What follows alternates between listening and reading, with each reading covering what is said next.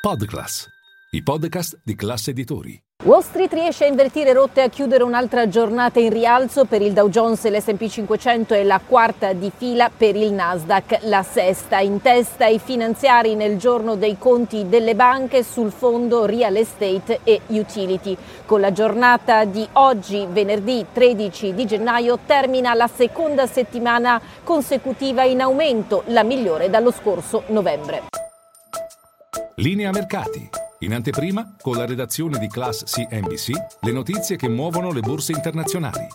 L'attenzione è stata tutta sui conti delle grandi banche di Wall Street con JP Morgan, Citi e Bank of America, i cui amministratori delegati hanno avvertito su una recessione leggera all'orizzonte. Non è un caso che queste banche abbiano aumentato gli accantonamenti eh, da perdite potenziale di prestiti. Tra l'altro ha scosso un pochino all'inizio della giornata il monito lanciato da JP Morgan ai gruppi rivali, sostanzialmente indicando che eh, la festa sul fronte dei margini di interesse è finita e che per trattenere clienti di fatto gli istituti di credito dovranno offrire di più in termini di tassi sui depositi e questo andrà a frenare i margini di interesse. Detto questo, le banche sono riuscite a invertire rotta guadagnando in generale terreno. Eh, quanto al quadro macroeconomico continua chiaramente lo scontro tra mercati e Federal Reserve, mentre il segretario al Tesoro Janet Yellen avverte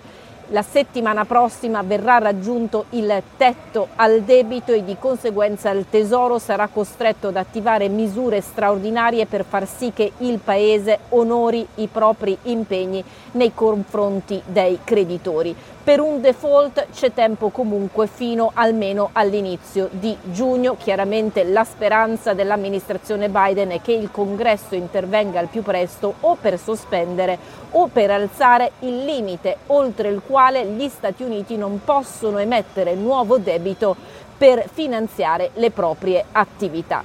Dal fronte aziendale ricordo che Tesla è tornata a perdere terreno, qui sostanzialmente il gruppo di Elon Musk ha lanciato una guerra dei prezzi tagliando eh, i prezzi stessi negli Stati Uniti e in Europa in alcuni casi fino al 20% e questo ha messo sotto pressione i gruppi auto tradizionali ma anche quelli eh, diciamo che hanno meno margine di manovra eh, come per esempio Lucid e Rivian. Eh, dal canto suo Tim Cook ha fatto parlare di sé perché ha realizzato una mossa piuttosto rara per un amministratore delegato, il numero uno di Apple ha sostanzialmente chiesto e ottenuto una riduzione dei suoi compensi. Quelli del 2023 scenderanno di oltre il 40%, comunque intorno ai 49 milioni di eh, dollari. Eh, Delta ha perso invece quota nel giorno di un outlook deludente per il primo trimestre che comunque storicamente è il più debole dell'esercizio intero, anche se l'amministratore delegato Ed Bastian è ottimista eh, sostenendo che c'è una domanda che ancora deve emergere e che durerà per anni.